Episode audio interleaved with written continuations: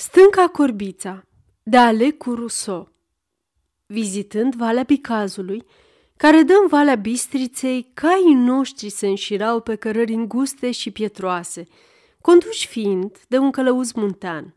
Acesta era tipul românului din Carpați, tânăr, vesel, sprinten, dibaci, lipsit de învățătură, însă înzestrat cu bunul simț al strămoșilor noștri.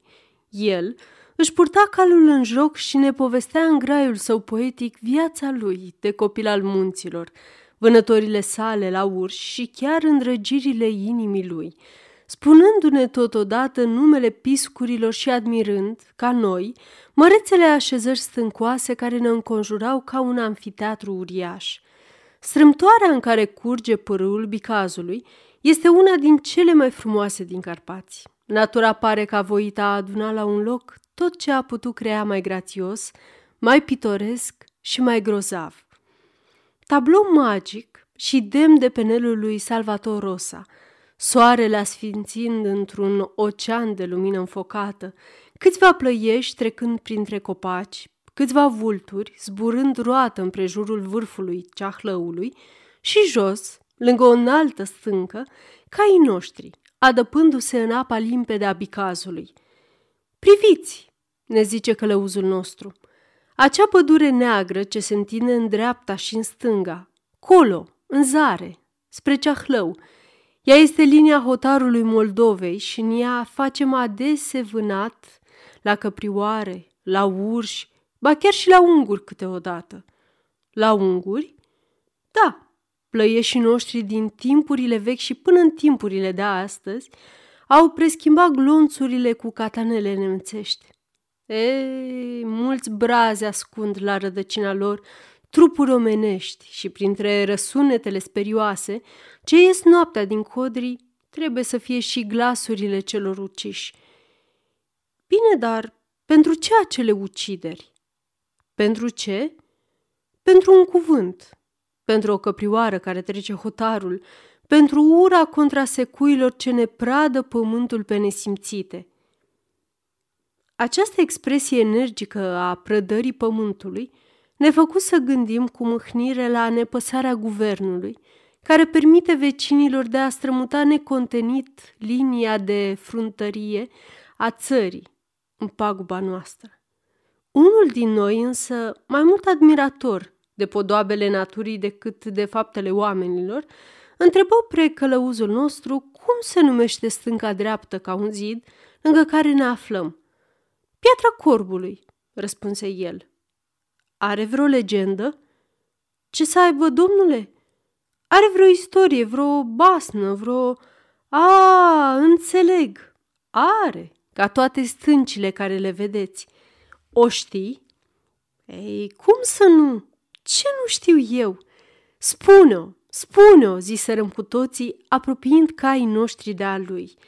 Românul își clătină pletele, ținti ochii săi vulturești pe vârful stâncii și povesti. Stânca asta încununată cu plop și mesteacăni, precum o vedeți, a fost martor unei întâmplări care se pomenește la noi din neam în neam, ci că pe timpul strămoșilor, un străin, pribegind de la dealul corbului dinspre Borsec, a venit să se așeze la Bicaz – el își dură o căsuță mai deoparte, pentru că pe aici, pe la noi, fiecare cotun e locuit de un singur neam și străinii nu sunt primiți în sânul lui. Pribeagul avea o fată, căreia bistrițenii îi daseră numele de Corbița, într-o aducere aminte a dealului unde ea se născuse. Ce fată!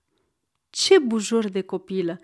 Ci că era sprintenă ca o căprioară, ci că gurița ei era un fagur de miere, ci că ochii ei străluceau ca focurile, ce le aprind ciobanii noaptea, în întunericul codrilor.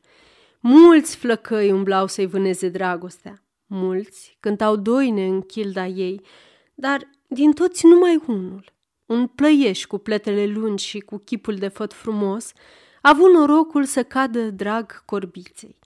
Părinții lor se primiră a se încuscri și îi logodiră după obicei.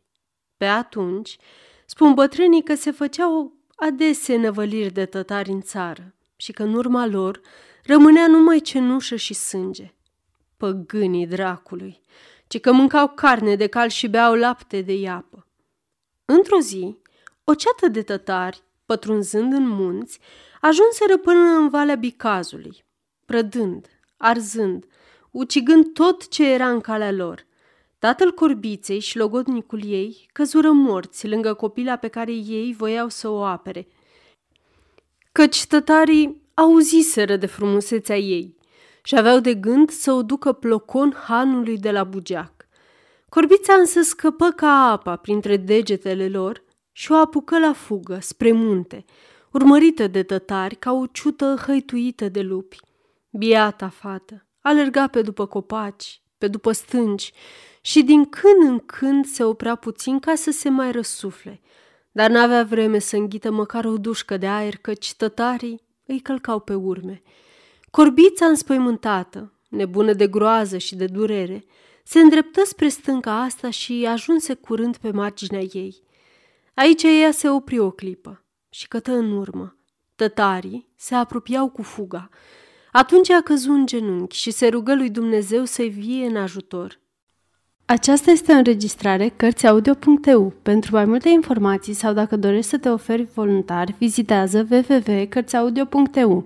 Toate înregistrările Cărțiaudio.eu sunt din domeniu public. Zadarnică rugăminte. Mâna unui tătar se întinse să o apuce, însă ea, ridicându-se drept în picioare, cu părul despletit de vânt, cu ochii aprinși, cu fața albă, ca un crin, zise, Atunci să ajungeți voi când îți pune mâna pe corbița. Și deodată ea se aruncă în prăpastie. Trupul ei se cufundă în apa bicazului, zdrobindu-se de bolovani, iar tătarii rămaseră încremeniți și fură uciși chiar pe munchea stâncii de o ceată de plăieși care alergaseră în ajutorul corbiței. De atunci, locul acesta se numește Stânca Corbului. În zilele de sărbători, pe când fragii sunt copți, fetele de prin cotunele învecinate se adună pe piscul stâncii și cântă doi corbiței.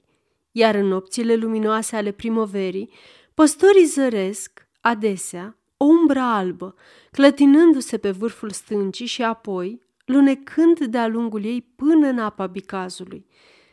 Călăuzul tăcu, lăsându-ne sub o impresie adâncă. Și nu știu cum se întâmplă, căci în noaptea aceea, somnul nostru, legănat de vuietul valurilor bistriței, fu totodată și frământat de visuri neplăcute.